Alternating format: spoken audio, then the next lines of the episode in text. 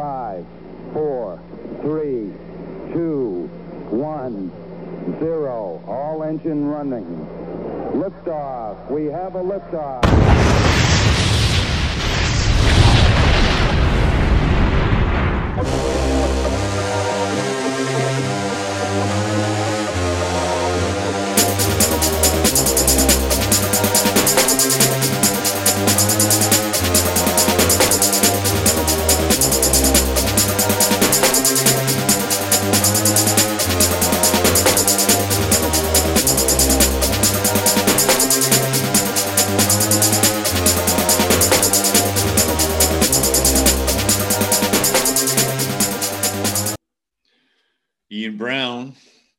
Dolphins were monkeys. Can you sense a theme here today? I bet you were thinking that maybe I was going to play Shock the Monkey. Oh, that'd be too easy. You know, I've played that Ian Brown track before, and I actually really like it a lot. A very underrated artist, and one of the few who stood with the people while we were going through the uh, the coronavirus craze. Remember the old coronavirus craze? Remember those good old days? Well, it looks like we're moving on to a new thing, and the new thing uh, happens to be the monkeypox virus. Of course, behind me, I have a still from the uh, absolutely amazing, groundbreaking film from 19, I believe it was 1968. Planet of the Apes. I was one of those people as a child who saw this movie in the theater, and it was uh, it was terrifying. Actually, you know, it was cool, but it was terrifying. As a kid, who uh, you know, you're a nine year old kid living in America. I think it was eight, eight or nine, might have been closer to nine, but we saw it in the theater. And uh, let me take this off because I don't need it anymore. And uh, as a kid, eight, nine year old kid, you're, you know, you're pulling for the fucking humans here. Okay. You want the humans to win. Like those dirty goddamn apes. we all know what a metaphor it is. And uh, the people that created the Planet of the Apes franchise, especially the the first, they had a hard time getting the franchise off the ground. The Planet of the Apes was a long time in coming in terms of production, from start to finish, from the book by uh, Pierre Boulle, is that his name? The French author. Let's see.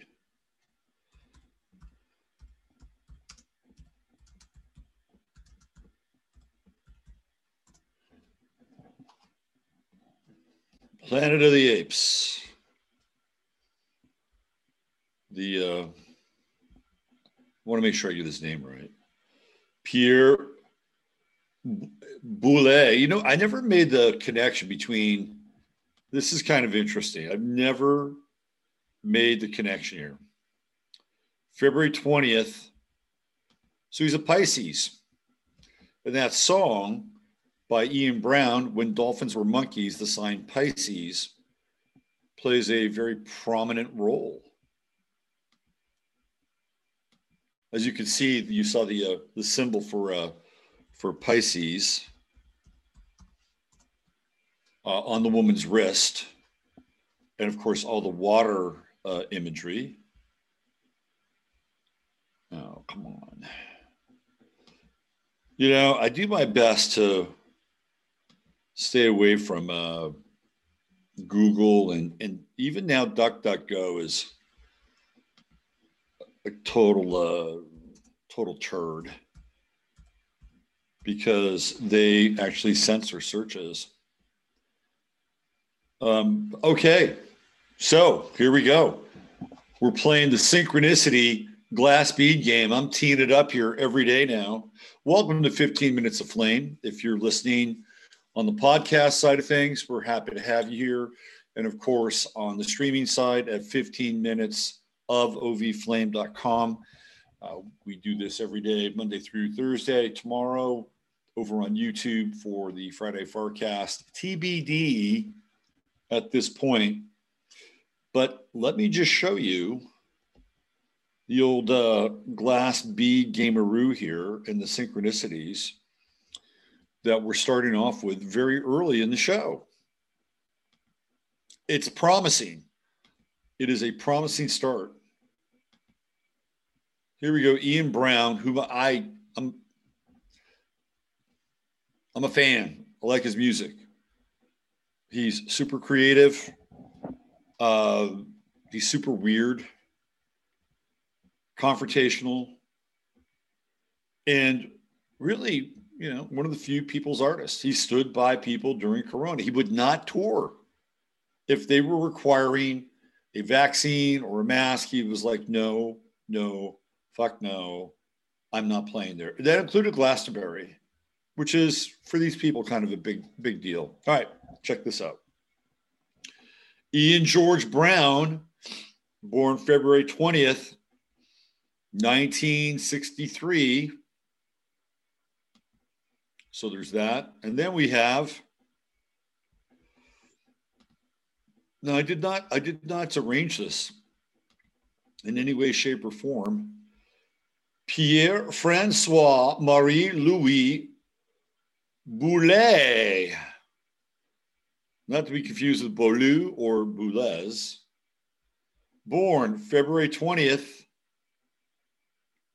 1912. Isn't that interesting?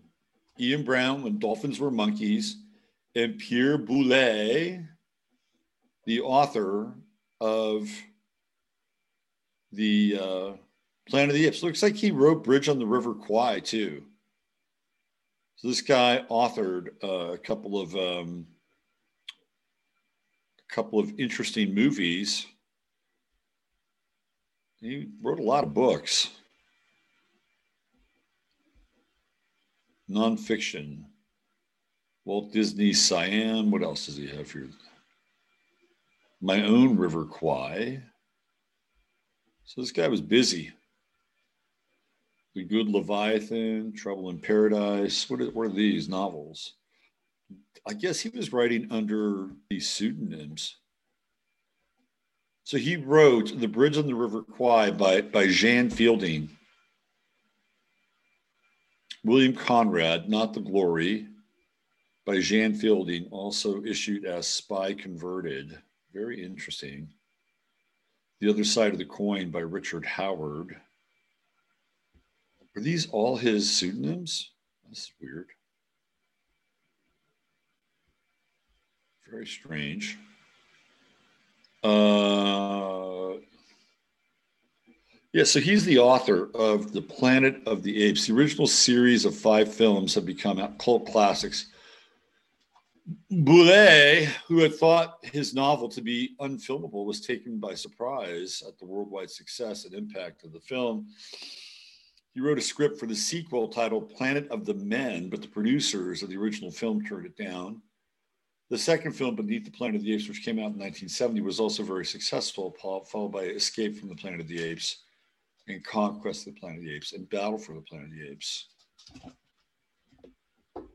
And then it was a TV series. I remember watching the TV series. They got a lot of mileage out of this, didn't they? Come on, you getting up here? When is somebody going to write a book called The Planet of the Cats? They did a movie called The Cat People.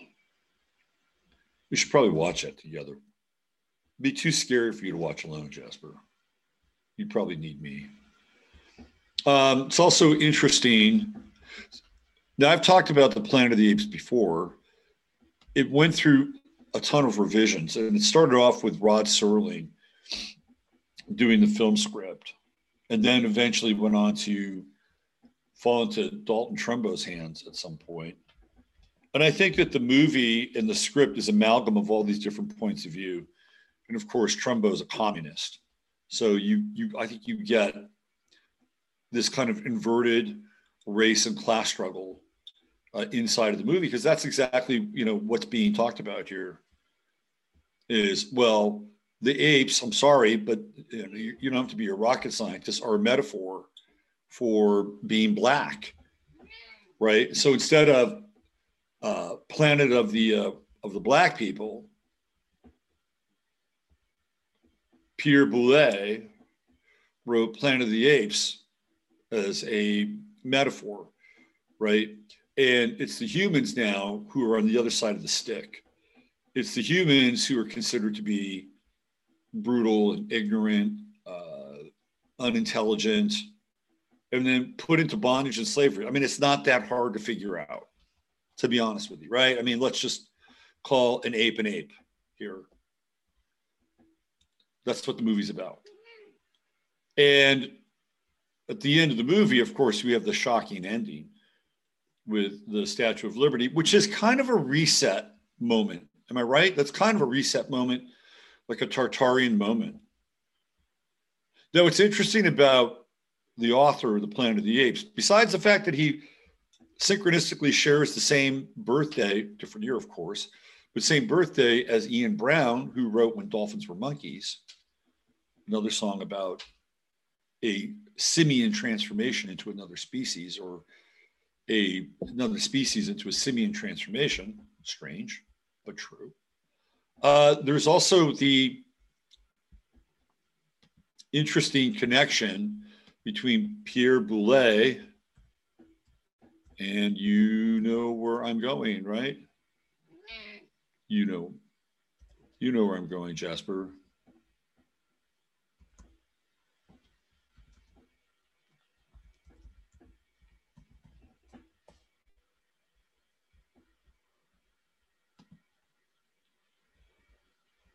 And we have the Boulez Society.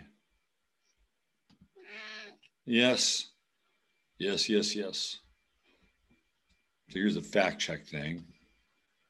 Is there an elite secret organization? I'll just show you. You know, when you go through now, oh, this is uh, Rastafari.tv. Let's just see what they have here going completely off script right now. This was not, none of this was planned. You can probably tell. But it's interesting. Am I right? Well, I hope it is.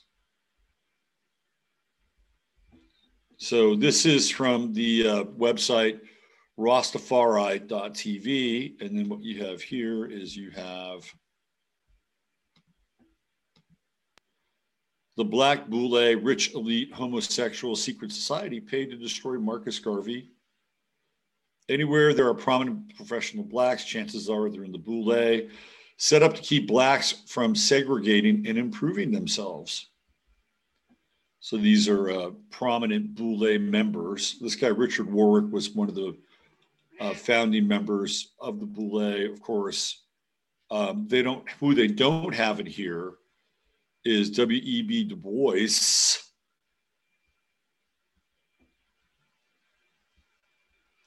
So there's this um, theory that the Boule were organized and empowered to create a layer of an elite black society that it's it's the weird thing about the Boule is it's not really about they're not really about integration per se, but when you when you begin to break it down and you get into and, and I'm surprised that Du Bois is not in this little uh, this little pyramid here. That part of what Du Bois and even the early members of the Boule were promoting was this idea of an underclass. So you have an overclass that is controlling the narrative of the underclass and saying, okay, well, we're, uh, you know, we're, we, are we are at a disadvantage. Uh, you know, the racial inequality is socioeconomic inequality. So therefore, we are part of an ongoing program of change. And the NCAA, NAACP rather, was set up um, by a group of non-blacks who were mostly Jewish, and primarily uh, socialist communist. And we, we've seen how those roots go way back, right? Way back pre turn of the century. Yesterday, we talked about the death of McKinley uh, at the Buffalo World's Fair. And in a lot of ways, right? In a lot of ways, that has the earmarks of a socialist anarchist assassination. There's Emma Goldman, who's involved because this guy Czolgosz spent time with Emma Goldman and the anarchist Bolsheviks. Uh, so we can see that the that, that the roots of what we're experiencing now go.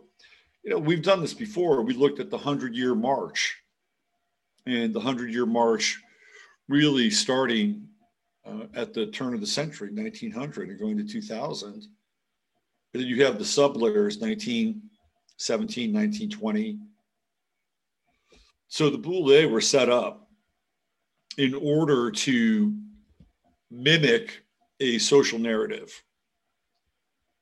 Now there's Du Bois, right there. The importance to steal the black professional away from Garvey because an Afrocentric organization articulated and captured the black professional would give YT no safe haven in the black community. So the Boule, the remaking of the House Negro, was necessary to build a group of Negroes who had an investment in protecting the white system.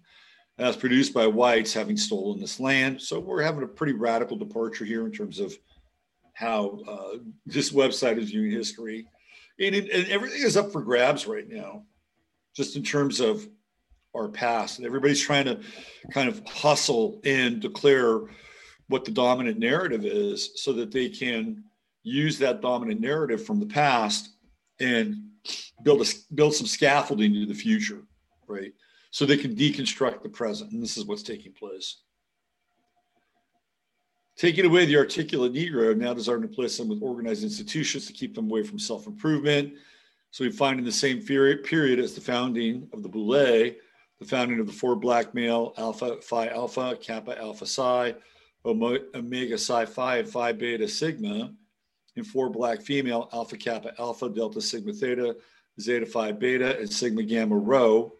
College-based fraternities and sororities we also find the founding of the NC, NAACP and the Urban League.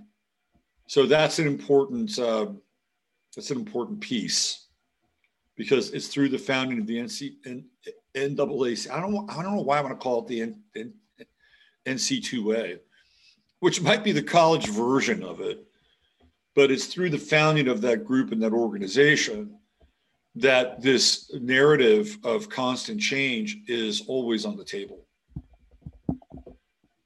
So we have the Boule, who represent this so you know we'll just call them you know the elite of the so-called black community usually looking a lot more white than black you have marcus garvey who is not looking like a member of the Boule. But I've heard that Marcus Garvey is also he was also controlled opposition. I've I've heard that, and I've heard it from people inside of the so-called black community who've done a lot of research on it.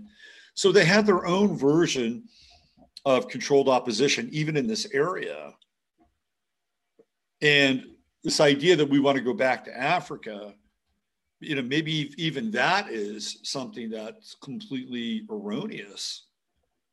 And the idea is that maybe you were already here, you don't have to go anywhere. Now, that's not to say that there may not have been some transfer of people, but the majority, my sense is that the majority of what we would call the black or African people were probably already here. They were already here, they're already living here. And from what we've been able to determine about this quote unquote Tartarian world, is that it was a fairly diverse and integrated society. Fairly diverse. And again, I've talked about this before.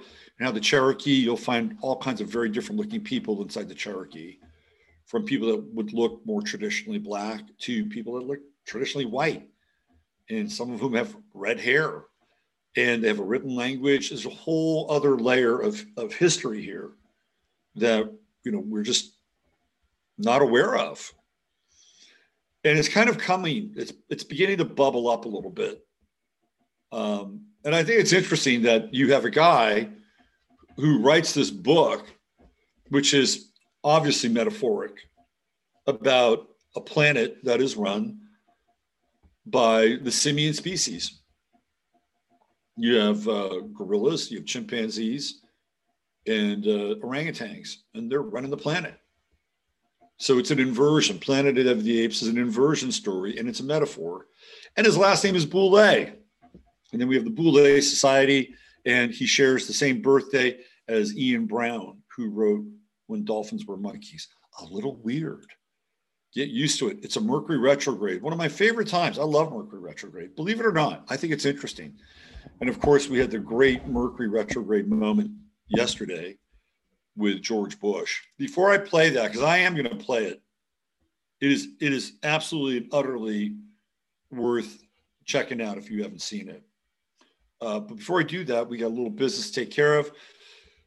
I talked to Chris Lynch yesterday, and I got to tell you, you guys have been awesome in terms of your response with True Hemp Science. Um, and, and, and I've heard from some people that uh, they're absolutely uh, loving the product, which is which is great. We like that. So let me just go back into the link here on the page. If you're listening on the podcast side of things, uh, by the way, now the, if you put 15 mins in just like that, it works. So there's a lot of variations on the code. So if you put that one five mins in, and you get uh, $100 or more product, you're going to get a nice little reward there in terms of getting a little bump on your order. So it is the highest quality CBD that I have had the experience now having it every single CBD. So I can't say that it is the absolute best CBD on the planet, but from the CBD I have had, hands down, way better. Let me give you an example because you know I was having an issue with the sleeping thing, and I said, okay, let me get some, um, let me get some sleep gummies. So I went down the road. There's actually a little place here in uh, in Stonewall that they have a shop. And I'm like, okay, oh, you've got some sleep gummies. Let me get some. And I got some, and they were really good. Like they were good. I, it got me into the idea of sleep gummies. So then one day I, I went to uh, natural grocers in town and I'd run out of sleep gummies. So Gaia has sleep gummies. I, I bought a jar. It was, you know, fairly affordable. And it was okay. It was, you know, they were, the Gaia stuff was really uh, relying more on, you know, the, the add-ons, a little melatonin. Uh, what else did they have in there? I don't know, a little skull cap, or you, you know the stuff that they put in, little theanine, right? So it was CBD and a lot of the other stuff. It was okay. And then I tried Chris's gummies. He sent that, and it was one of those moments where it was like, it was before. It was this was before we started to work together here, and he sent me some of his product, and he sent me the the gummies. I'm like, wow, these are incredible. They just like lights out London.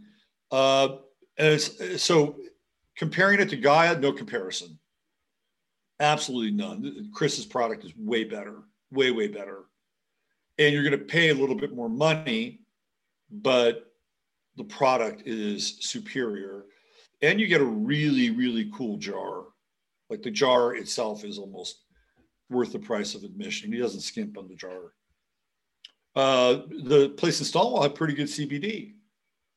But again, I'm going to tell you, Chris's gummies deliver, and you can you can taste the CBD in the gummy.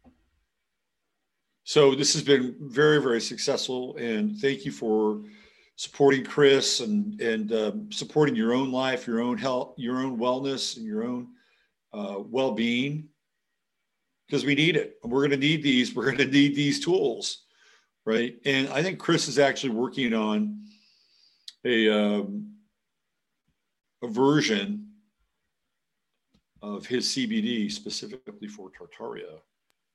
How cool would that be? The Tartarian blend. We're working on it. Let's check out uh, chat. Let's see what you guys got going on here today. There's my man Thomas. What's going on? JP Love. I love that video of the possum. Makes me feel bad for saying they were ugly. Years ago, when I had chickens, I found one stuck in one of my trash cans. I like possums. You know, they're they're strangely cute. Oh, listen, listen. The JMP drove the possum a couple miles away. I was afraid it would kill my chickens. Yeah, you know, it's probably going to take them a couple of months to get back to your place. They don't move very fast. Uh, they are scary looking. They're a little scary. What's going on, Ryan? Good to see you. Uh, Kabuki Theater is here. Here's my man, Michael. Good morning, Michael. JJ. Now she just has JJ and a exclamation mark. JJ's rebranding. Hucklebuck 411. What's going on, Huckle? C Pines is here. There's Fran. Hi, Fran. Miss Nakia. Good morning to you.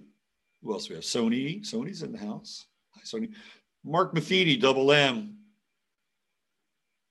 Oh, Mark's got some possum trivia. Love possum. They eat lots of ticks.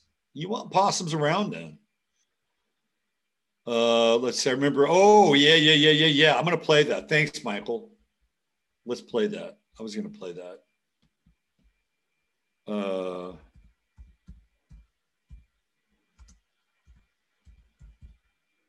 Yeah, we're gonna play that. Yeah, fucking hilarious. This is one of those videos that just wins the internet. It, over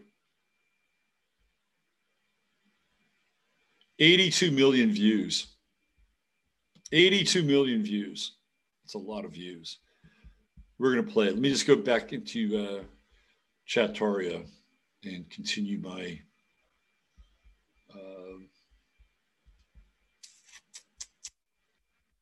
So I can continue my roll call.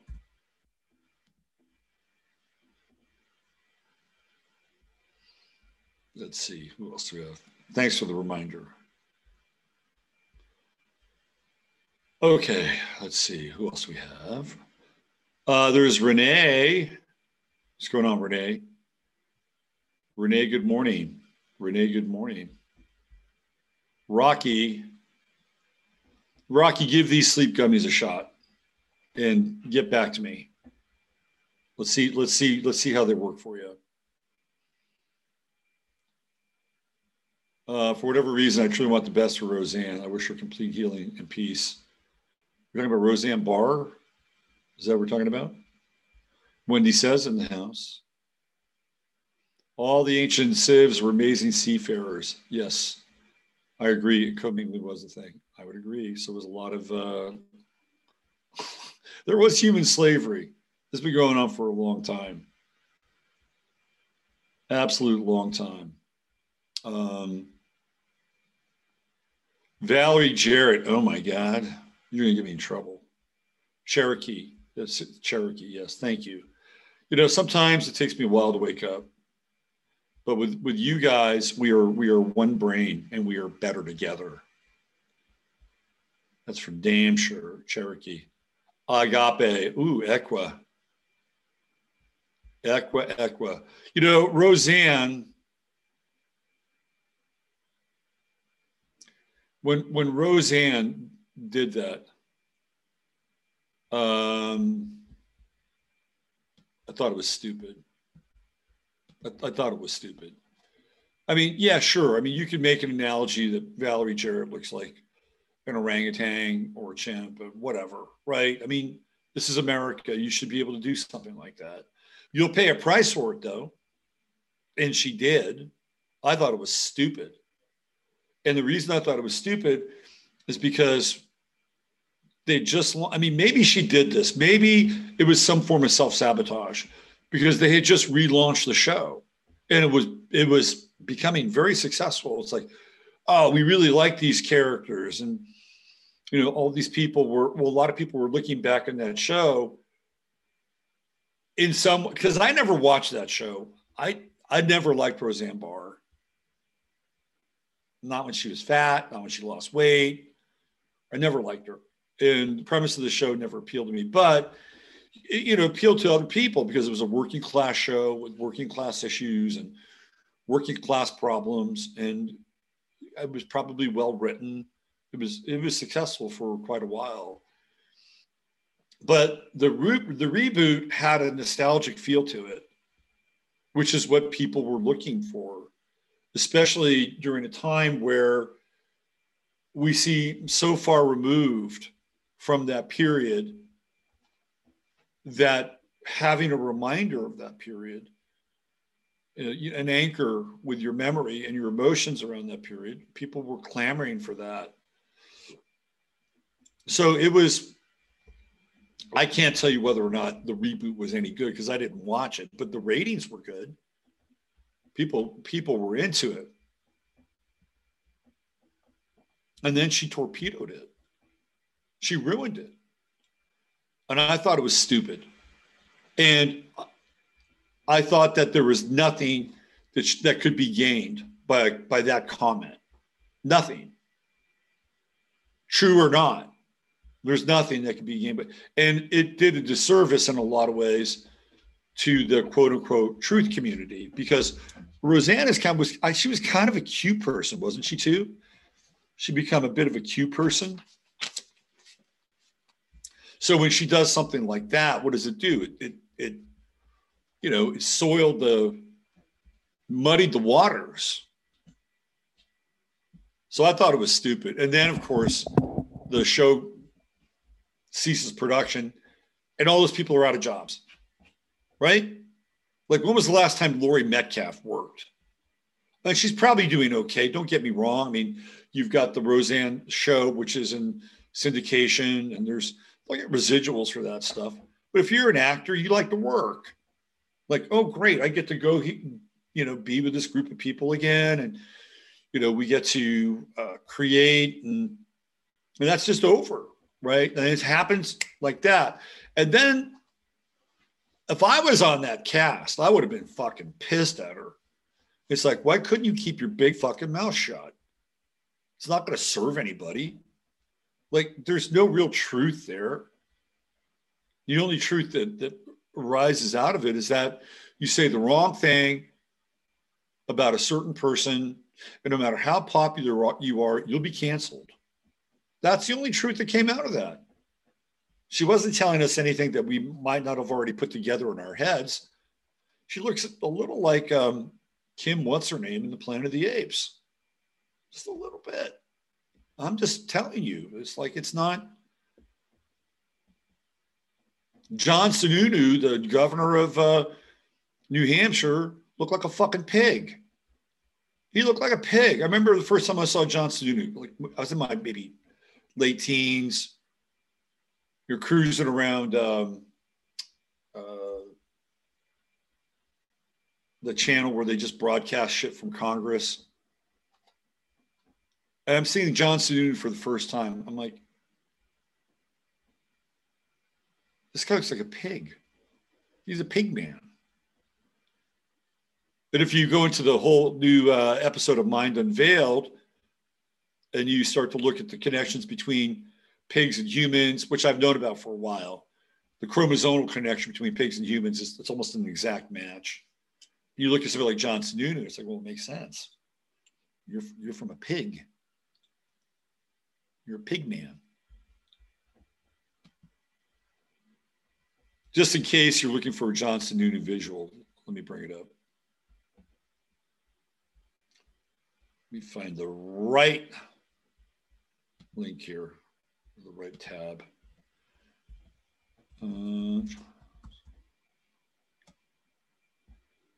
here we go. This is the this is the the old dude.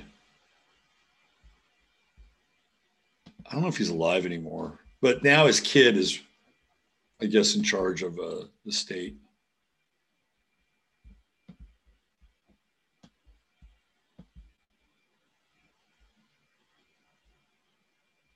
Now, here, let's bring this up.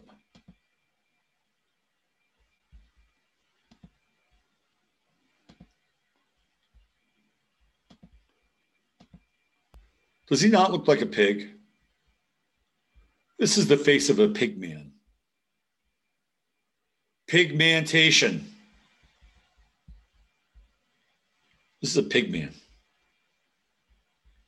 I remember seeing there's a son.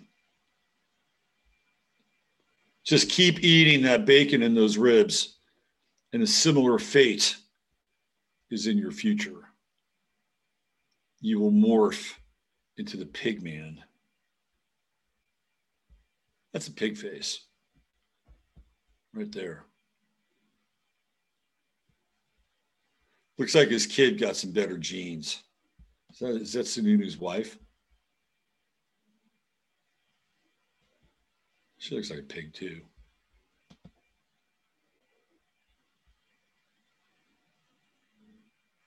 Maybe a little less than he does. That is a fucking pig face. See? I can be equally misanthropic. But that was stupid on Roseanne's part. I'm sorry. Just stupid. And then they tried to bring the show back without her. Sort of like, uh, okay, you guys, you guys weren't the ones that said it. Okay, you know, you shouldn't be punished for Roseanne's ridiculous gaffe. We'll bring the show back. It didn't work. Didn't work. You needed a loud mouth to be on the show. So it's all about context. You got a loud mouth on the show with your character, you're great. You take it out of your show and you put it into a different context and doesn't always work. I guess at least she's being authentic on some level. Roseanne Barr, yes, we wish you, we wish you all the best, like any other human. Um, I'm going to play that that uh, chimp with the AK video. Before I do, I have not been paying attention to the uh, trial of the century, but it's been interesting watching the transformation of Amber Heard. So if you go back and you watch the the the phase where Johnny Depp is on the stand, Amber Heard is doing everything in her power to look good. Eh, eh, she's got makeup and so she's trying in that moment when the camera is on her and Johnny Depp is being Johnny Depp. Um, she's trying to look good. Now she's taking the witness stand, no makeup, plain Jane. She, you know, she's got this gray kind of tunicky thing going on, looking as sort of bland and gray and washed out as possible, like she's a victim and she's suffering.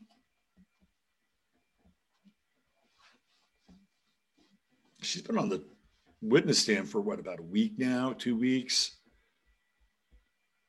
I guess once she's done, they can call the. I mean, they may they may call them back again because that's how the game works. They may call Johnny Depp back. It's really funny, you know. I'm in this weird kind of sync phase now because I was, you know, I've been doing this thing with Buffalo and um, the Bills. I had two weird syncs around that yesterday. The Buffalo Bills, the city of Buffalo. You know, we've been we've been in that lane for the last three shows, and I'm going to be on with Giuseppe tonight. And he wanted to know what I wanted to talk about, and I, you know, I think Giuseppe watches the show. I know he supports the show. Um, and I said, well, I'm probably going to talk about some of the things that you've heard over the past couple days, because his audience and my audience aren't really the same.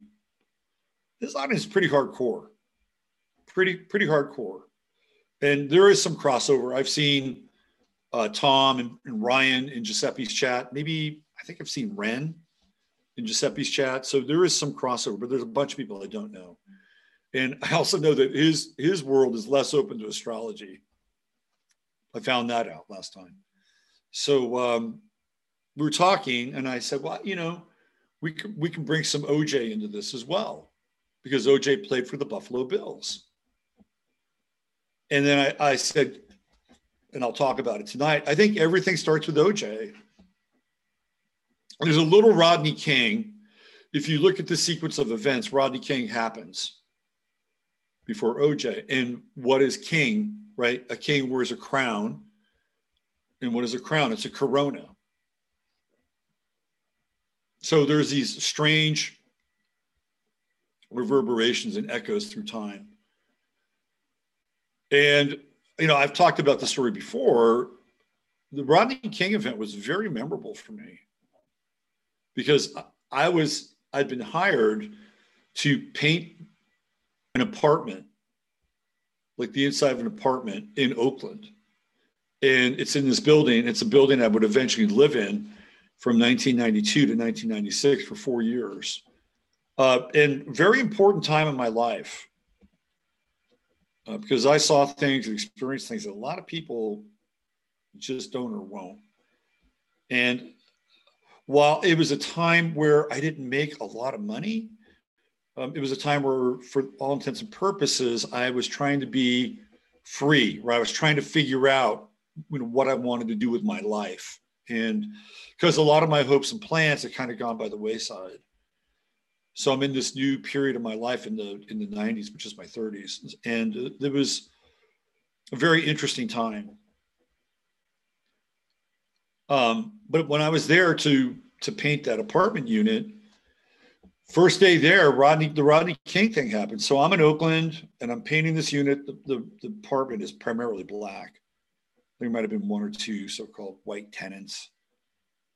So I didn't know what to expect.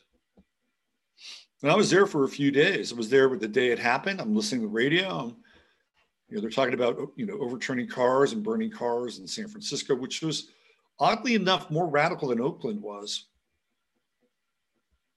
my experience with the people in the building was fine. They acknowledged me, said hello. It wasn't like it wasn't like today. But the OJ thing, that's when things really start to just slide right off of the continental shelf. And a lot of it has to do with the fact that he got away with murder, right? I mean, that's really the, the thing. And the unspoken truth around the OJ event was a large portion of Black America were cheering him on. They probably don't want to admit it, but it's true. It's like, fuck yeah.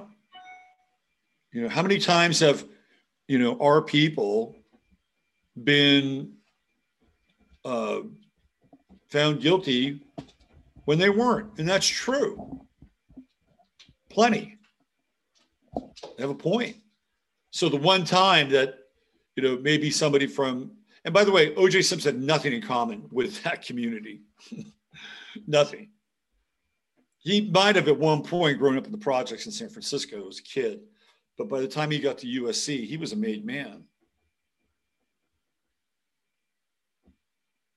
Total made man. He, he got paid to play at USC the boosters paid for him to be there. And from what I also understand, um, OJ was not a model citizen at USC. That there were more than a couple incidents where OJ forcibly interacted with members of the opposite sex, and the boosters paid those events to go away. Yeah, it's going to be hard to, to, find that information on the internet because they probably scrubbed it. But back in the day, when you know you would look into these things, you'd be able to, you know, they'd pop up, and you'd be able to read some of this stuff. So that was you know some of the information that I've read. The other thing I read about OJ was the whole thing with Hertz because Nicole Brown Simpson, which is where I'm going with this. Nicole Brown Simpson's father was an executive and uh, was an executive at uh, at Hertz. You remember, you know, all those commercials with OJ running through the airport. So OJ had a couple of um, Hertz locations. It wasn't just him doing commercials. He had a couple of locations, and apparently there is also uh, this rumor that they were laundering money through some of those Hertz locations and through OJ, right? Because he was the one that whose name was on the books and he probably didn't do shit. It was just in his name. So there's a weird relationship with Hertz and Nicole Brown and her father, who was an executive at Hertz.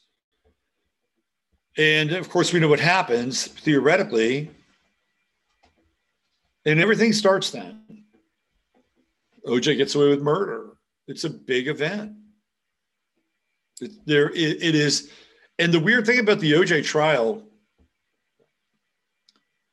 just like the Kennedy phase, where you had Kennedy as the first um, television president.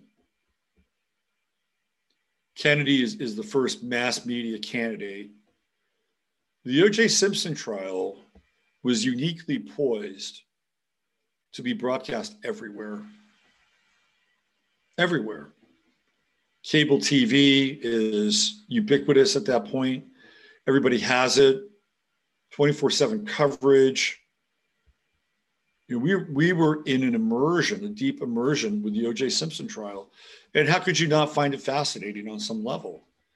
Of course, there's a strange connection with Bobby Kardashian, OJ Simpson claiming that um, Kourtney is his daughter. There's a hairdresser, though, that also looks like uh, it could be Courtney. Kourtney is not a classic Kardashian. She never was. She never looked like it. Never. You can just tell. Like Kim and uh, Khloe, you know, they're like Semitic. They have a Semitic look because, you know, Bobby's Semitic. Khloe doesn't have that look. She, she looks completely different. So I think what, what did OJ just admit that uh, he's her father? Because Kris and OJ, you know, yeah, that happened. And Bobby was Bobby was his lawyer and part of the dream team. It's weird, right? All these weird connections. Part of the dream team. And uh, there's a famous piece of footage where the suitcase with OJ's bloody clothes and gloves is put on the ground outside of his house. And Bobby Kardashian takes it. They planned this whole thing out. Bobby Kardashian takes that suitcase. Let me see. I'll try to find that video and maybe play it tonight. So, anyway, I'm talking with Giuseppe about what's going on with a lot of this bull symbolism bull, buffalo, um, bison, bovine. And we talked about the OJ thing. And we talked about Nicole Simpson. And in that moment, I looked up her astrological sign.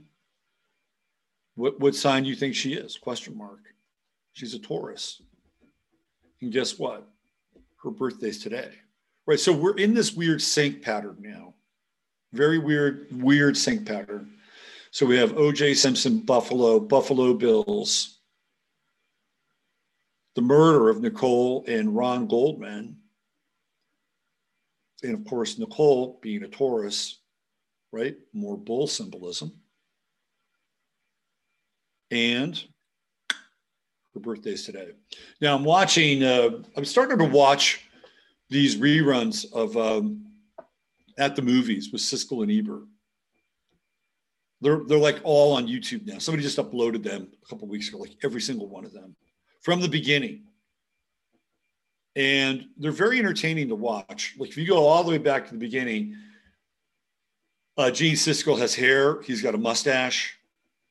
He's got a porn stash. Pretty good porn stash on Gene Siskel.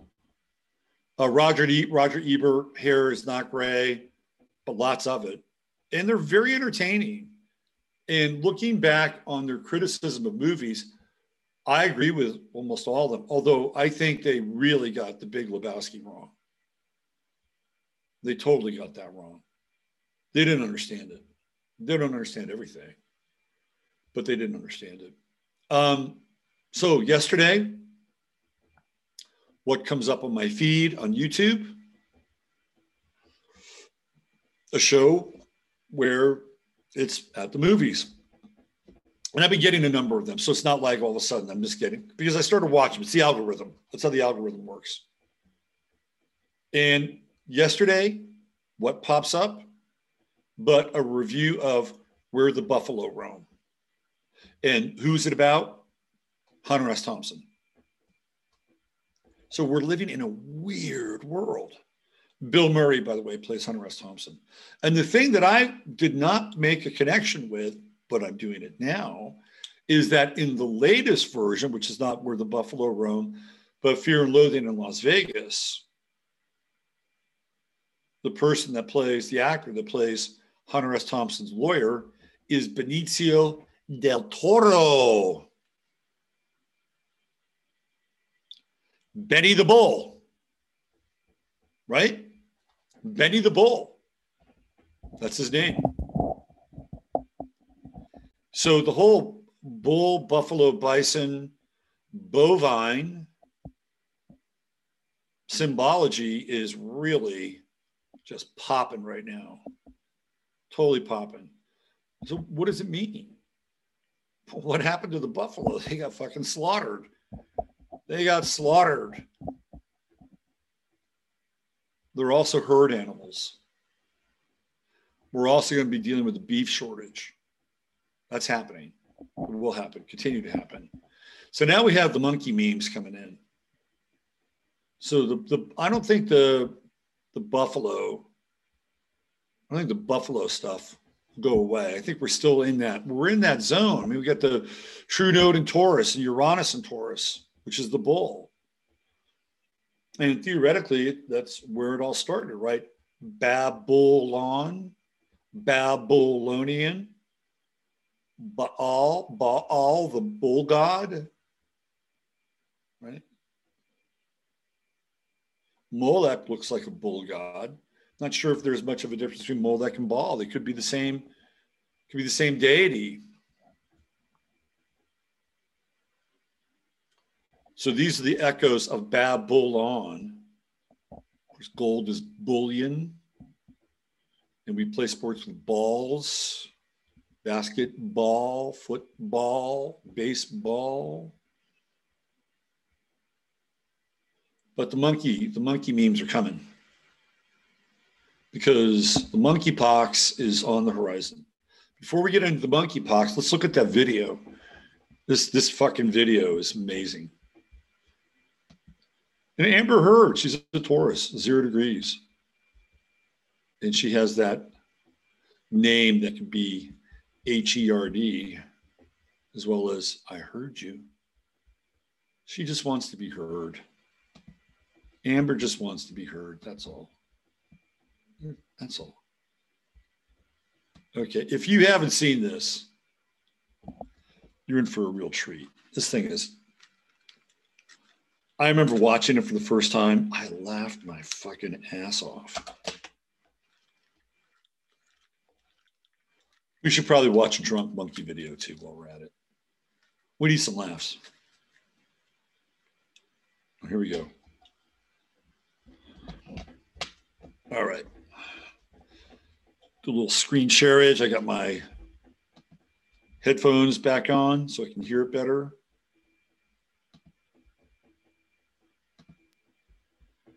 And away we go. Let's have a little laugh, shall we?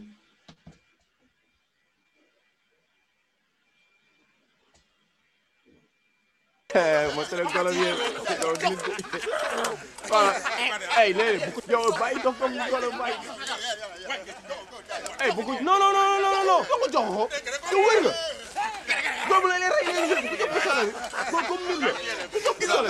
win. Ah!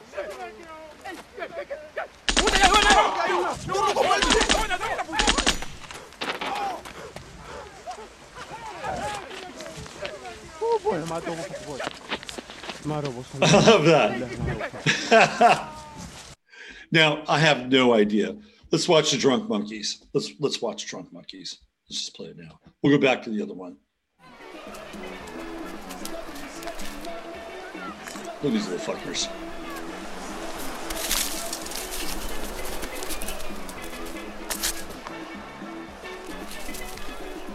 For years, the monkeys have been studied for insights into our own drinking habits. Just as we vary in our taste for alcohol, so do the monkeys. Some do anything for an alcoholic cocktail.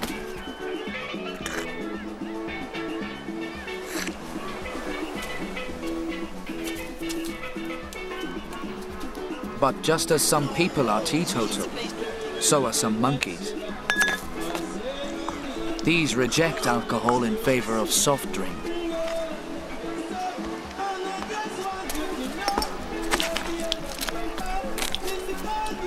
Significantly, the percentage of teetotal monkeys matches the non-drinkers in the human population.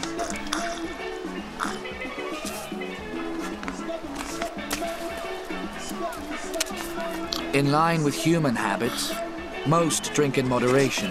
12% are steady drinkers and 5% drink to the last drop.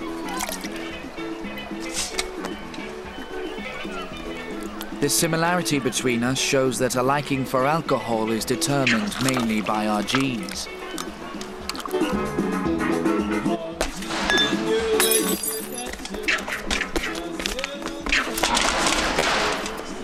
After each daily raid, other human parallels soon appear.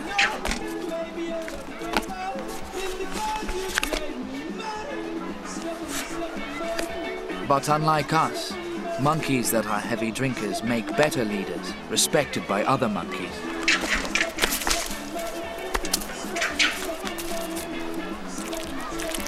They seem to tolerate leaders that monkey around.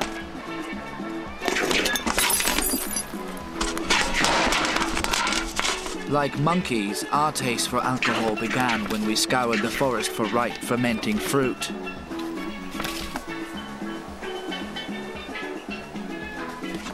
Food and alcohol became linked with intoxicating effect.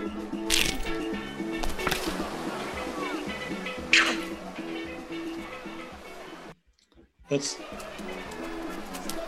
those are some fucked up monkeys. So getting getting back to the uh, the chimpanzee with the AK. Okay, so is that even real? Like, did they stage that thing? Was that staged? It almost seems like like too perfect and too surreal to be real. I don't care. It's still funny. It's funny as hell.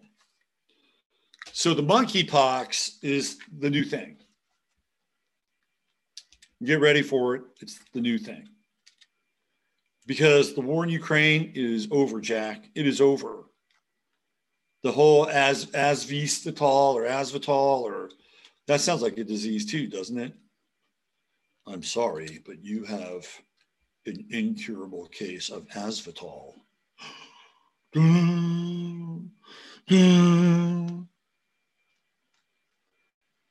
Doctor, what shall I do? Don't worry. It'll end when we tell you. But until then, you have it. Yeah, I mean, there's big surrender. In fact, there's a picture of a U.S.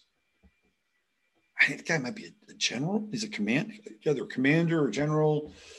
He's got a title, and he was captured. They found him amongst these soldiers in Azvital.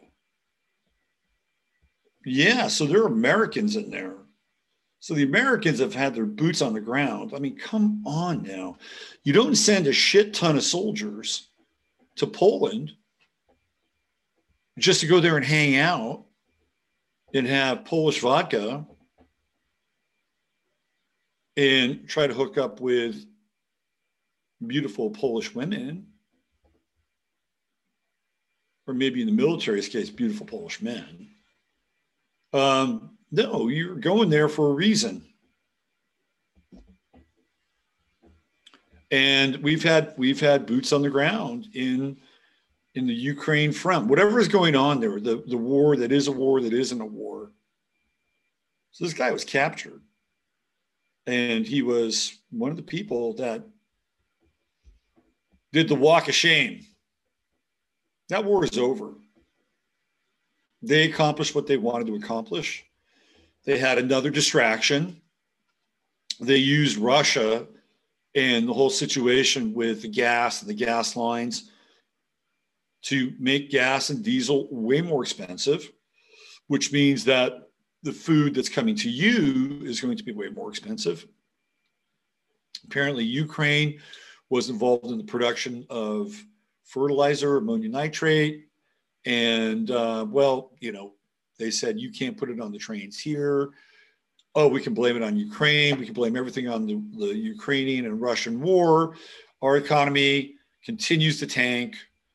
The stock market way down. Tech stocks are down. The crypto world, like it's like a wounded animal right now. Maybe a good time to buy, but let your conscience and your budget be your guide. And Russia's coming out of this pretty well the ruble is stronger than ever. And if they really, really, really, really, really, really, really, really, really, really, really, really, really wanted to stop Russia, they would have blown up their fucking pipeline and not allowed the gas or the petroleum to get into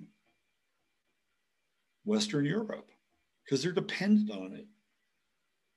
And what does Russia do? It pegs the purchase of that petroleum to the ruble or gold and they're making out like bandits. You know, I watch this guy Dan Shekaz on uh, YouTube every now and then. His fucking life hasn't changed. He goes to grocery stores. I've seen him in grocery stores. Plenty of shit on the shelves there. Plenty. Russia is being used to dismantle this country and the West. That's what's happening. And I'm not I don't. I think Russia's in on it. I think that's what they want to do, and they're like, "Fine, we'll play that role." And maybe they'll take some casualties and some hits, and they'll lose a, an aircraft carrier, not an air, but a, a battleship, some tanks, whatever. At the end of the day, that war is over. It's over. Now they're sending troops to Africa, Somalia, so here we go. We're, you know, we're going back to Africa. And now we have the whole wildlife and particularly the, the monkey theme. Because, you know, it's one of the places in the world that they live. They live in other places, India, Malaysia, right? We're all over the place, but, you know, there's a lot of our simian friends that live in Africa. And now the troops are going to Somalia. Why is that? It's because Ukraine's over. It's done. They may try to roll out some stupid shit every now and then, but I think they managed to get close to $100 billion over to Ukraine, not to mention all the weapons that they sent over there that are uh, being sold for pennies on the dollar, which we've talked about on this mission accomplished. Mission accomplished all the way.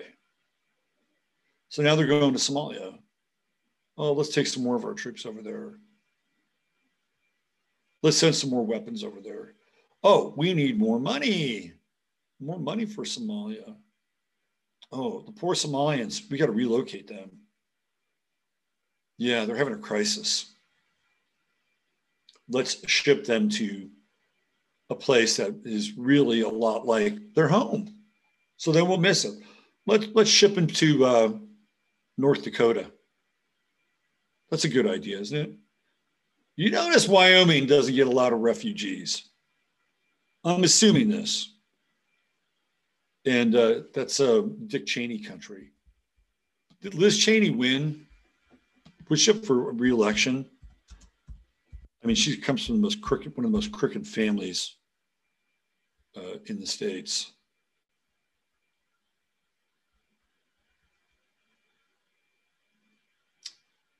Uh, so these are all two days ago. Buffalo massacre. Rep Liz Cheney blames GOP leadership for enabling. Liz Cheney just called out her fellow Republicans over the Buffalo shooting. She serves as Wyoming's lone member of Congress.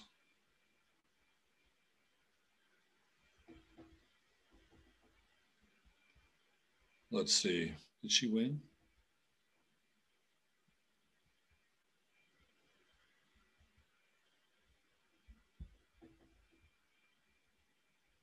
Let me just see here. She assumed office on January 3rd, 2017. Uh, I think she probably won. I don't know. I'm not seeing this. This Cheney election results. Let's see this. Boy, she has to chime in on the Buffalo thing, doesn't she? Okay, here we go.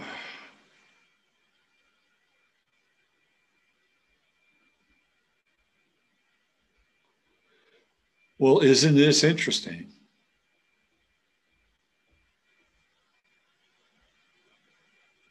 Isn't this interesting?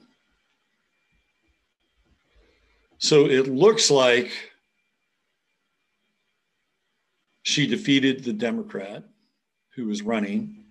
You want to see the Democrat was? I'm not making this shit up. So this was Liz Cheney's opponent in the uh, election, Lynette Gray Bull.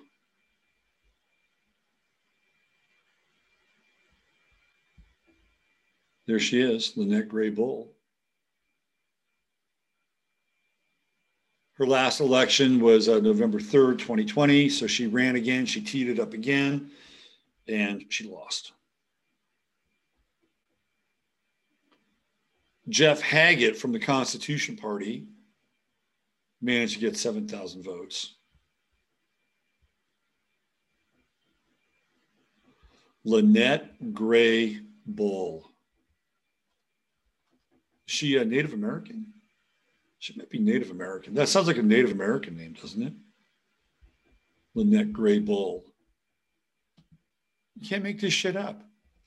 Once you're in the sync pattern, it just keeps snap, crackle, and popping.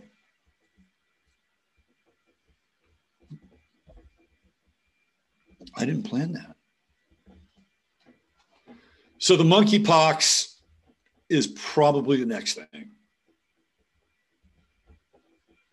In as much as the fuel shortages will be the next thing, in as much as the food shortages will be the next thing, in as much as the uh, collapse of the currency will be the next thing because this is what's happening.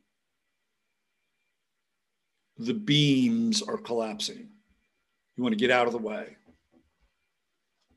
So, so what do you do now, right? Well, first of all, you got to make sure if you're going to stay in the game, you have to have some level of preparation, and that's just the way it is. And there are short term, mid-term, and long term levels of preparation. It, but it's not just food. It's not just your essentials, your living essentials. You need spiritual, psychological, and social. You need social preparation. You need to be connected to people somehow, somewhere, some way. And hopefully within a 15 to 20 mile vicinity of where you're living, or else you're going to be alone. And during a time where things can get hot and heavy, you really don't want to be alone. I mean, I guess you'd rather be alone if you were with the wrong people. But if you had an option of being with the quote unquote right people versus being alone, you take the right people 24 7, 365.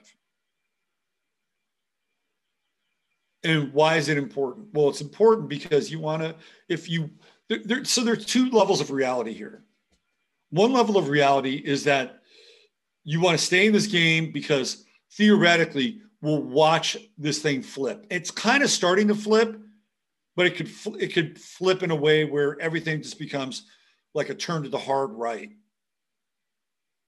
And even people like me would have a hard time with a flip to the hard right. I may be able to fake it for a little bit, but a lot of, a lot of people who are, you know, on the hard right side of things,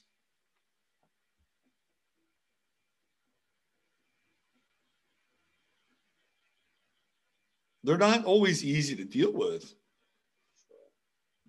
Because if you don't fit into their box, you're out. Right. And, and we know what those presets are. Just watch Stu Peters. And if you're looking to uh, figure out what they are for yourself, because he's he is the conductor of the presets. So there's that, right? There's that level. So I, and I'm and I'm there. Like I want to, I want to, you know, I want to be there. I want to see this thing flip because I feel like we have never gotten a real chance, a real shot, a real shake at being able to explore what it's like to, to live in a way that's unfettered from these vampiric archons who seem to be replicating at a, at a, uh, uh, terminal rate, actually. But then there's the other side of this thing too. Like there's no guarantees. You could go tomorrow, you could go next week, you could go next month, you could go next year, you could go 10 years from now, right? So that's the other part of this story that we're in is that you need to be ready to go.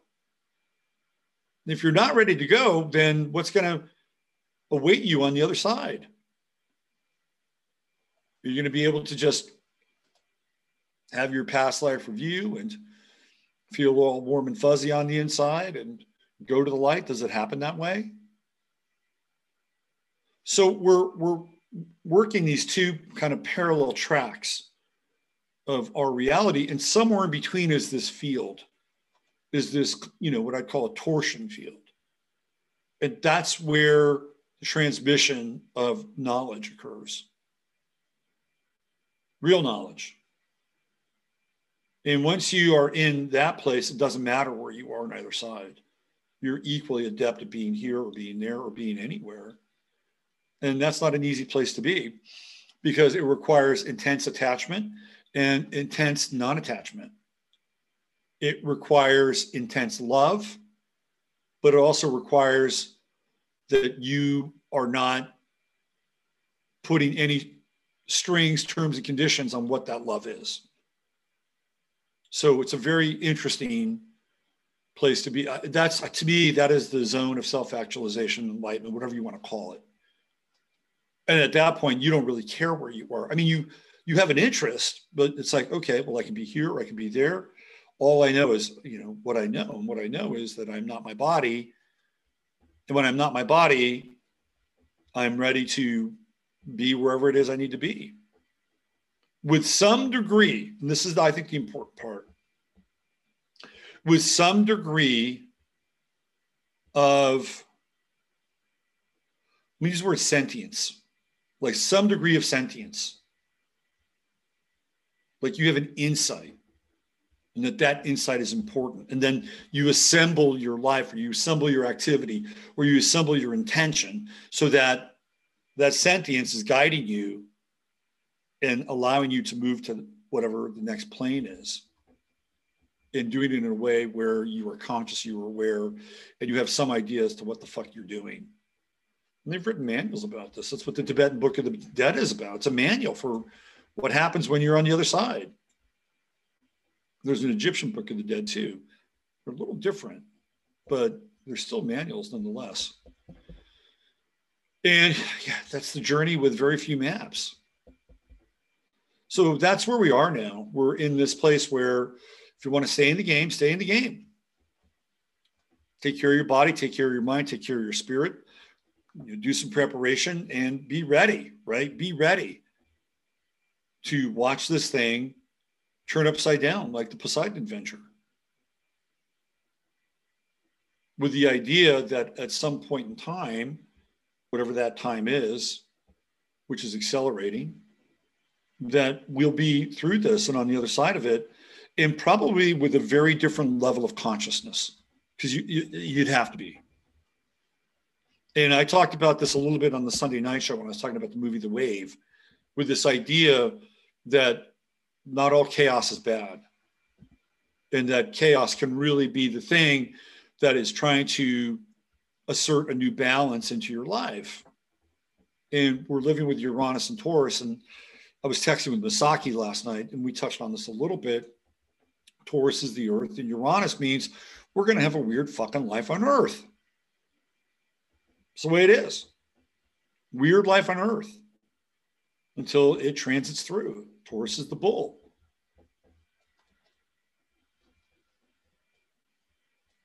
What did Hunter S. Thompson say? When the going gets tough, the tough get weird.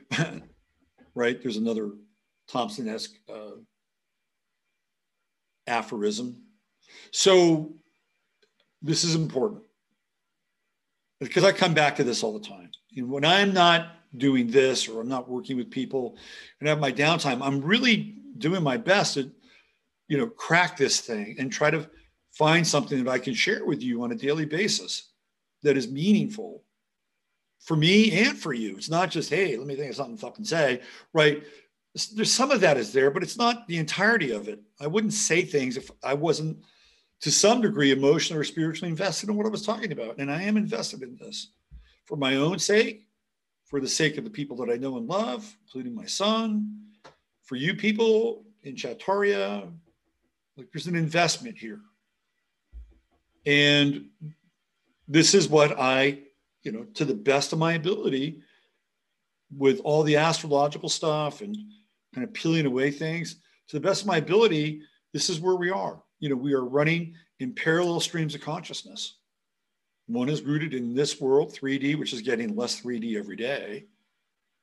And the other is rooted in this other world, which is not 3D, but might become more 3D every day. And maybe somewhere in the middle, that's where this stuff will meet. I mean, theoretically, that would be a version of the metaverse, but I'm not interested in the metaverse. I'm not sure many of you are interested in the metaverse. Let's play the George Bush video, and then we'll get out of here because it's um, there's a lot of layers to that George Bush video. Let's see if I can get it on. Uh, I hate it when fucking Twitter says that there's a message that's hidden.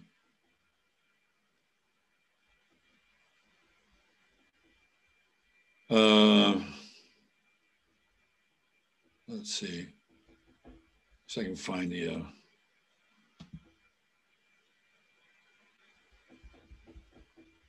George Bush video. Most of you have seen it, but just in case you haven't.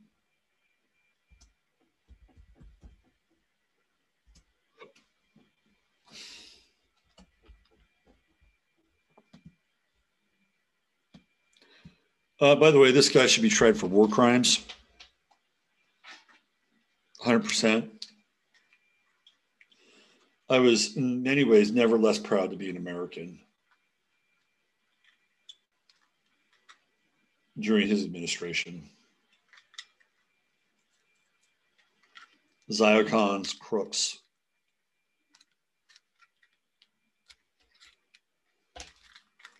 raping, pillaging, and plundering the last rational stores of um, assets in the country. People don't remember that the housing crisis bullshit all happened on George Bush's watch.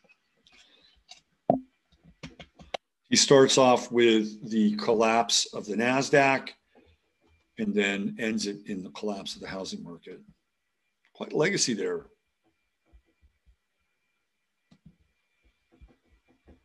Here we go. If you haven't seen it, get ready. The irony is deep. In contrast, Russian elections are rigged. Political opponents are imprisoned or otherwise eliminated from participating in the electoral process. The result is an absence of checks and balances in Russia and the decision of one man to launch a wholly unjustified and brutal invasion of Iraq. I mean, of Ukraine. Iraq. Anyway. Uh, 75. Uh,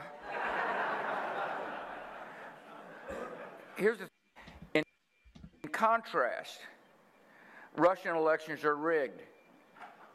Political opponents are imprisoned or otherwise eliminated from participating in the electoral process. The result is an absence of checks and balances in Russia and the decision of one man to launch a wholly unjustified and brutal invasion of Iraq. I mean, of Ukraine. Iraq. Anyway, uh, 75. Uh, so he's saying he's 75, and that's why he made that that error. That's a Mercury retrograde moment. Am I right? Mercury retrograde moment, and um, he's admitting that that's who he is, and that's what he did. Everything that he just described to Vladimir Putin is what happened with George Bush. And what happened with his administration, to a large extent, is what brought us here today. The rise of the neocons, their unholy influence over the military industrial complex, Congress, Senate, you name it. It was his administration that launched the full enabling of them. They've been around. They were around with Nixon. They're around with Reagan and his father. Took a brief hiatus with Clinton, although not so brief. Spent a lot of their time in think tanks, drumming up the uh, project for the new American century, which was authored um, by uh, the Kagans, essentially. So he's coming around and he has that gaff. He also looks like a pig didn't he? He looked like a pig. He looked like a um, looked like he'd be related to John Sununu. He had that kind of bovine, that the porcine porcine effect, right? A little humor to send you out on today. Okay, um, I will be with Giuseppe on his channel, which is on Twitch the Sane Asylum. That's at 6 p.m. Central Time. If you follow me on Twitter, Phoenix Astro 9, the link is there. And, um, maybe we'll put it into uh, the show. I, I don't really have show notes with this. But you can find it on Twitter. Just look up Sane Asylum on Twitch. Twitch is a pretty good search. So I'll be there. I did a, a show with uh, Dani Katz last week, which I think hits today. Really good show. I really liked working with Dani. She's super smart. Um, and I'm trying to think if there's anything else. Tomorrow, TBD. We'll see about tomorrow. But it'll be on YouTube, no matter what I do. All right. Use your head in order to discern what's real, your heart too, step as possible. Thanks for being here. Once again, I value your support. You can subscribe here and support the show. And you can buy some of those really effective and powerful elixirs um, and chewables from uh, True Hemp Science. Thanks again, everybody. Take care. Have a great day. Bye for now.